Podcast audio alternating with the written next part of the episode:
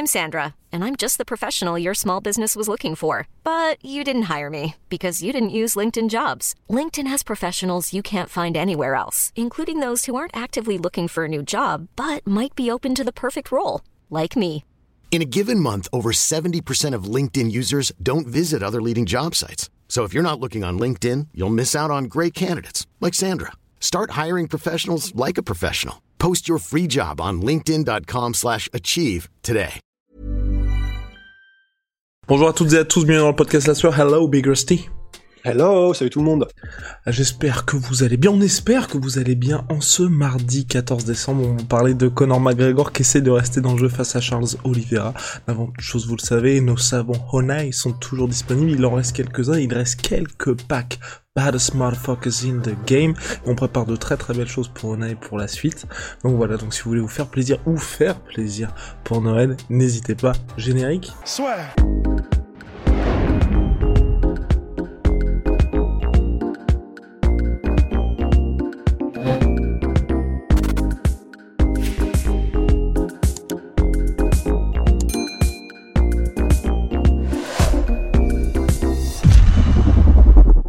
va démarrer avec le l'ajout qu'on aura dans notre euh, nouveau studio. On peut remercier une nouvelle fois Big Ben, Big Ben qui nous accompagne dans quasiment toutes nos aventures et voilà, qui nous a offert cette petite dinguerie, un Hasbulla Real Size. C'est magnifique. Donc si vous regardez la, la vidéo sur YouTube, vous avez vu le petit Hasbulla. Et si jamais vous nous écoutez sur toutes les plateformes audio, on sait que vous êtes très nombreux. Bah en gros, on a reçu un- une version euh, taille réelle d'Hasbulla qui nous accompagnera dans notre studio. Une- voilà, une silhouette en 2D, hein, pas, pas une statue non plus, mais euh, Oui, oui, exactement. pour ceux qui nous écoutent, en fait, pour pas qu'ils se disent putain, ça y est, c'est sculpture 3D de Hezbollah, quoi. Exactement. Alors Rust, Conor McGregor là, qui, qui a donné rendez-vous à Charles Oliveira, est-ce qu'on y croit? Dana White a même évoqué ça avec euh, Daniel Cormier, en expliquant que Conor McGregor était certes neuvième, qu'il allait revenir, mais que euh, il y a pas mal d'options pour lui. J'en sais rien. En vrai, ça, ça me fait. euh, Déjà, je trouve ça cool parce que ça nous permet de faire notre podcast hebdomadaire sur euh, Conor McGregor, donc ça, c'est toujours bien. Mais, mais à part ça, euh, est-ce qu'on y croit? J'en sais rien. Honnêtement, c'est juste, c'est juste, je trouve que c'est marrant la situation, plus qu'autre chose.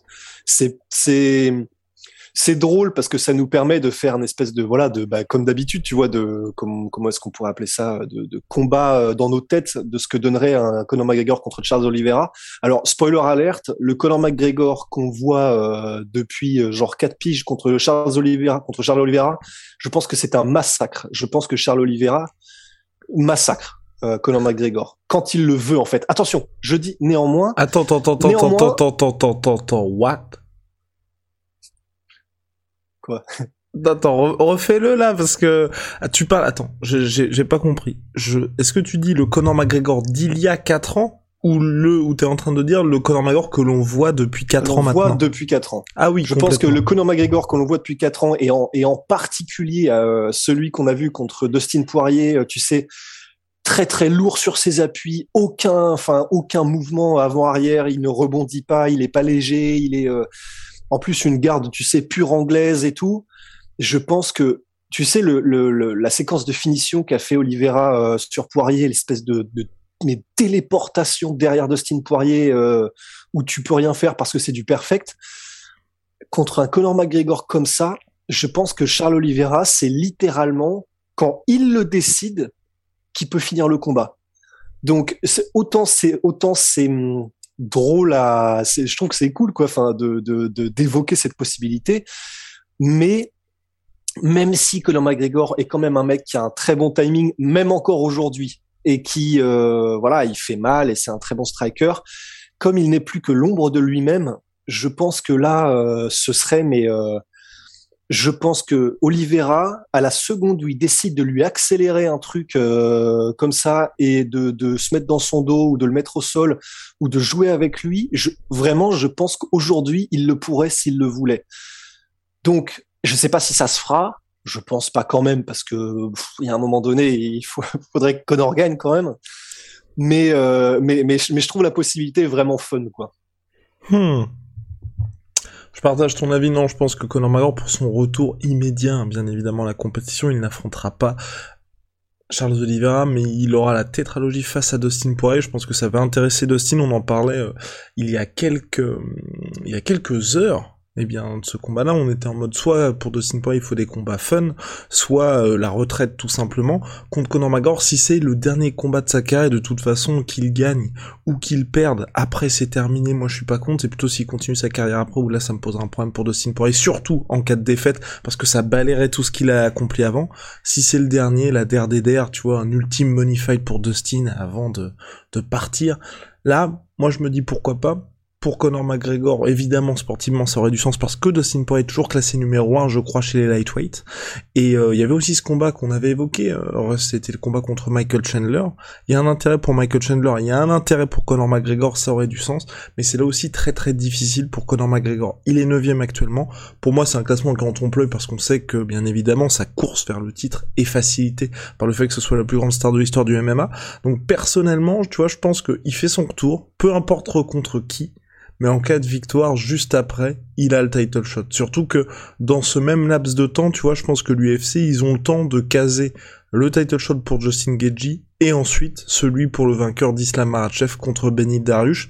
D'autant plus qu'ensuite, pour Conor McGregor, c'est intéressant parce que quoi qu'il arrive, il y a une histoire, tu vois. Si c'est, euh, enfin, il y a une histoire. Si c'est Charles Oliveira, c'est le champion, donc euh, bah ça fait de l'argent. Si c'est Islam Makhachev, c'est l'héritier de Khabib, donc là, vous pouvez être sûr que tout le monde va milquer salement. Et si c'est Justin Gagey, il devait s'affronter à plusieurs reprises. Dernière en date, je crois que c'était euh, l'été 2020. Ça ne s'est pas fait pour cause de pandémie, bien évidemment. Et bah les deux se sont envoyés bah, des quand même gros gros gros trucs ici et là. Donc il y a quelque chose à faire. Ouais, non, complètement. Bah, de toute façon, ce sera. Et il mériterait Charles Oliveira. Pour Charles Oliveira, moi, ça me ferait plaisir aussi, tu vois. Exactement. En fait, c'est c'est vraiment la raison pour laquelle j'ai presque envie que ce combat se fasse. C'est pour Charles Oliveira, en fait. C'est pour qu'il ait son énorme payday pour que en gros euh, le truc fasse euh, un million cinq de pay-per-view euh, et que comme Charles Oliveira est le champion, bah il en a une bonne partie et que bah du coup il soit mais refait à vie, littéralement à vie. Je serais mais tellement heureux pour lui que en vrai, juste pour ça je serais chaud. Après, après bon restons raisonnables. Je sais pas comment est-ce qu'on aura évolué le paysage en lightweight d'ici là mais il faudrait effectivement au moins que Connor gagne contre un top 5. Et euh, bah là, euh, en l'état, je, vois pas lequel. Je vois pas lequel euh, stylistiquement c'est facile ou très favorable pour Connor quoi. C'est tout le problème, c'est tout le problème et puis surtout qu'on l'a dit, hein, il y a pas mal. Moi, je veux juste pas, tu vois, qui est la même situation qui est auparavant où il y a énormément de mecs qui sont prétendants à un title shot et qui ne peuvent pas l'avoir. Là, on est bien enfin dans cette catégorie, il y a un petit peu de normalité, il y a des prétendants au titre qui essayent de s'affronter pour ensuite avoir le title shot depuis le départ de Rabib. Il y a aussi du rythme, et c'est ça que je trouve qui est positif là enfin chez les lightweight, c'est que tu vois, même avec Rabib, c'était impressionnant ce qu'il arrivait à faire, mais il combattait qu'une fois par an, et chaque fois, il y avait des titres intérimaires, ce qui était quand même un petit peu relou, tu vois. Là, on est enfin dans une catégorie où ça bouge, où on voit aussi que tu vois, il y a cette volonté, j'ai l'impression en tout cas des combattants, à la différence, tu vois, peut-être de la catégorie welterweight, où tout le monde affronte tout le monde. Et ça aussi, je trouve que c'est vachement... Même chez les middleweight. Là, en début d'année, on a Jared Cannonier contre Derek Bronson. Ouais, vas-y. À quoi penser Welterweight, tout le monde affronte tout le monde euh, Non, à, la différence de la catégorie welterweight, ah, pardon, oui, oui, oui, à la différence de la catégorie euh, welterweight, là chez les lightweight, il y a tellement de gars que tout le monde est obligé de s'affronter. Il y a même des chocs. On en parlait il y a quelques semaines de Brad Riddle contre Fiziev où, par exemple, en welterweight, on aurait été dans une situation où I'm Sandra, and I'm just the professional your small business was looking for. But you didn't hire me because you didn't use LinkedIn jobs. LinkedIn has professionals you can't find anywhere else, including those who aren't actively looking for a new job, but might be open to the perfect role, like me. In a given month, over 70% of LinkedIn users don't visit other leading job sites. So if you're not looking on LinkedIn, you'll miss out on great candidates like Sandra. Start hiring professionals like a professional. Post your free job on linkedin.com/achieve today. Bah voilà, ils se seraient jamais affrontés à ce moment-là de leur carrière où il y en a un, donc euh, Brad Riddle, qui a perdu son bilan d'invaincu à l'UFC, alors qu'il est très très très très loin de se retrouver en situation favorable pour le titre. Et ça, franchement, moi c'est ce que j'aime beaucoup aujourd'hui chez les lightweights, c'est que on sent que ça bouge, on sent que les gars sont prêts à faire les efforts nécessaires pour avoir le title shot. Hein. Un Benny Darush qui est troisième, qui a une série de victoires, je crois que c'est sept victoires consécutives si je ne m'abuse, il aurait très bien pu faire ce que font d'autres gars dans d'autres catégories, de dire Là, je suis troisième. À mon sens, j'ai fait ce qu'il fallait pour obtenir le title shot. Je vais l'attendre tranquillement. Non, le mec, il va au charbon, quitte à tout perdre. Ouais. Non, ça, c'est vraiment un truc, euh, je, je te rejoins, mais à 1000%. La KT Lightweight, mais c'est que des patrons, quoi. C'est que des gars qui sont vraiment là pour prouver que ce sont les meilleurs et sans, sans faire de chichi, quoi. C'est-à-dire que t'as presque l'impression que dans le top 10, bon, ça rechigne un petit peu comme euh, attends c'était Justin Gagey ou je sais plus mais en gros bon parfois ça rechigne quand euh, le classement le mec euh, comment dire que contre lequel veut te bouquer l'UFC et peut-être genre quatre classements derrière 4 5 ça rechigne mais en vrai ça le fait. Et c'est vrai que c'est vraiment mais tellement plaisant pour les fans de savoir que le top 10 des lightweight c'est la battle royale et tout le monde va au charbon sans brancher quoi. C'est c'est vraiment c'est ce qui la rend si excitante, c'est ce qui fait que bah que en ce moment c'est celle qui peut-être avec euh, les les bantams euh, et les featherweights c'est c'est vraiment c'est celle qui est la plus euh, comment dire la plus en avant. la plus ouais la plus mise en avant mais mais c'est vrai que ouais c'est vraiment très agréable quoi. Ce qu'il faut dire aussi, c'est qu'on a à chaque fois des combats qui sont spectaculaires, en tout cas, pas tous les combats de la catégorie lightweight bien évidemment, mais moi je parle de ceux qui sont mis le plus en avant. Là, on a que des combats pour le titre, ou euh, par exemple Justin Gagey, Michael Chandler, qui sont des dingueries. Là, Dana White l'a dit, hein, on, se rapproche, selon toute vraisemblance, vers un euh, Justin Gagey contre Charles Oliveira pour une nouvelle défense de ceinture, ça devrait être fou. Fin février, on a Benin Darush, donc Islam Maratchev, Là aussi, ça peut être assez dingue. Et tu vois, c'est pour ça que je trouve que, au niveau du calendrier, on peut très bien, on peut vraiment très bien avoir quelque chose. J'espère que l'UFC va le faire. C'était un petit peu le plan, il n'y avait pas ça pour la ceinture, mais en janvier dernier, quand il y a eu Conor McGregor de Poirier 2, on peut très bien avoir pour cet été.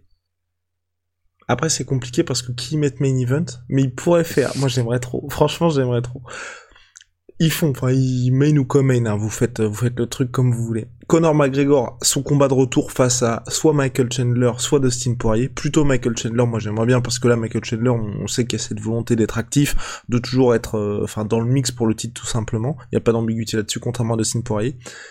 Et Charles Oliveira contre le... Ça ne marche pas, mon truc.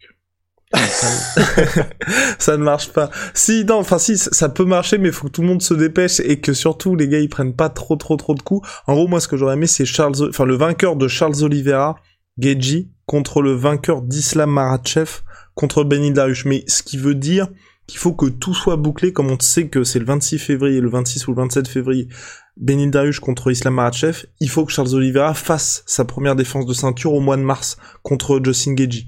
Sur le papier, en vrai, ça... Hein. Exactement, sur le papier, c'est possible. Et comme ça, en juillet, vous avez un espèce de petit... Enfin, ça va pas être un tournoi, bien évidemment, mais un espèce de truc où une fight week potentiellement dingue parce que c'est vrai que je... moi c'est ce qui manquait j'ai trouvé en tout cas euh, lors de l'UFC c'était enfin l'UFC début d'année 257 euh, je crois euh, enfin 257 ou 256 enfin Conor McGregor Dustin Poirier 2 c'est que en common event, on avait Dan Hooker contre Michael Chandler, mais tu vois, ça manquait un petit peu de, de lien entre tout ce monde-là pour qu'on ait vraiment une espèce d'ambiance. Il y avait eu une conférence de presse où les journalistes avaient vraiment essayé de faire un espèce de petit tournoi, mais tu vois que tout le monde se regarde vraiment du coin de l'œil en mode putain, putain, je vais peut-être affronter ce mec-là juste après et tout. Alors que là, si t'as Connor, Chandler, enfin le champion, et euh, le top contender, tout le monde sait, en plus tous les gars se connaissent, tous les gars sont call out à un moment donné sur Twitter on peut avoir quelque chose de pas mal. Non, de ouf, carrément. Et d'ailleurs, euh, pour ce qui est de Charles Oliveira qui est prêt à combattre très tôt, alors euh, bah, c'est parce que c'est c'est parce que maintenant c'est trop kiffant de pouvoir dire que Charles Oliveira il a la mentalité d'un vrai d'un énorme champion quoi. Et là en gros quand Conor McGregor l'a call out, sa réponse ça a été bah écoute, y a pas de problème, moi je suis là ce week-end, tu fais quoi? J'ai pas encore quitté la ville. Et vraiment, alors oui, ça ne se fera jamais et euh, il le sait et tout le monde le sait. Mais ben tu peux être sûr que Charles Oliveira, genre, enfin, ça ne se fera jamais parce que c'est c'est pas comme ça que ça marche, euh, le, disons le l'événementiel euh, à l'UFC. Mais tu peux être sûr que Charles Oliveira, il le ferait si c'était genre possible physiquement, tu vois. Et du coup, alors bon, faudra voir s'il a pris des dommages contre Dustin Poirier parce qu'il y a quand même eu un premier round qui était très difficile. Oui, complètement. oui Ouais, voilà. Ça n'a pas été une guerre parce que, à part ce premier round, bah, le deuxième, il a fait ce qu'il voulait et le troisième, euh, bah, il a fait, euh, il a fait des merveilles. Mais s'il s'en est sorti sans trop de bobos, de toute façon, euh, vu qu'il est archi chaud, le Charles, bah à mon avis, en mars, c'est absolument pas hors des possibilités. Hein. Mais alors, mais voire même si c'était en février, je sais pas, j'ai la sensation qu'il le ferait aussi, tu vois. Eh ben parfait, en tout cas je croise les doigts pour tout ça, j'espère que l'UFC pourra faire un petit peu, tu vois même ces petites occasions manquées j'ai trouvé aussi ces derniers temps, Jerry Prochaska qui est là tout au long de la Fight Week pour l'UFC 267, il est remplaçant, il fait la pesée, mais il est complètement écarté de toutes les conférences de presse. Ça, ouais, ça c'était vraiment dommage, vraiment dommage. Je, comprends pas parce que tu, tu le mets, tu sais qu'il va peut-être pas combattre, mais au moins les gens commencent à se dire bon bah ok, ça va être lui le prochain à avoir le title shot. Tu commences bah à imaginer un potentiel champion avec lui. On sait que c'est une personnalité qui est quand même, enfin nous on l'apprécie particulièrement. Donc voilà, il y a pas mal de choses que l'UFC pourrait faire de ce côté-là, en tout cas à mon sens. Et euh, là, c'est vrai qu'ils ont quand même deux occasions, s'ils font surtout ça en mars, pour ce pay-per-view là, bah tu sais que c'est rapproché d'Islam contre Benil Darius, donc pourquoi pas là aussi une conférence de presse avec Benil, Islam, Justin Gagey et Oliveira, puisque tu sais que tout ce beau monde peut potentiellement s'affronter. Puis je, pense vraiment, à mon sens, hein, que L'UFC n'a pas cette volonté de faire des tournois comme le Bellator, mais organiser quelque chose où les gens ont une certaine clarté, visibilité par rapport à la suite des choses pour la catégorie, ça intéresse tout de suite beaucoup plus par rapport au combat que si on dit juste bah les deux mecs s'affrontent, tu sais pas finalement pourquoi, hormis que ça va être un beau combat. Mmh, ouais, absolument. Je, Absolument. Absolument. Donc, affaire à suivre. En tout cas, vous le savez, Big Shout My Sweet Pea, My Sweet Protein. Sweet 38% sur tous mes protéines avec le code la sueur. Venom, sponsor de l'UFC, sponsor de la sueur. Big Rusty! Ever see soon!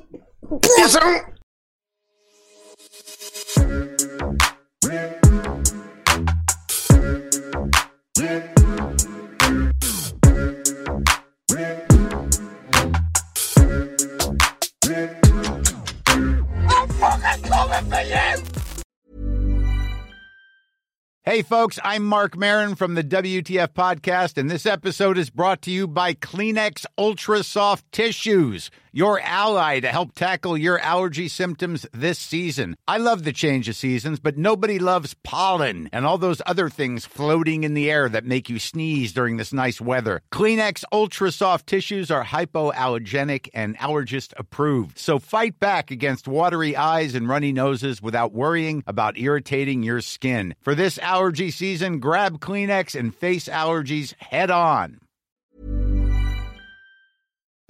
Et voilà, c'est la fin de votre épisode du podcast La Sueur. Si ça vous a plu, n'hésitez pas à nous mettre les 5 étoiles sur Apple Podcast ou sur Spotify. Vous pouvez aussi nous laisser un petit commentaire, ça nous aidera beaucoup.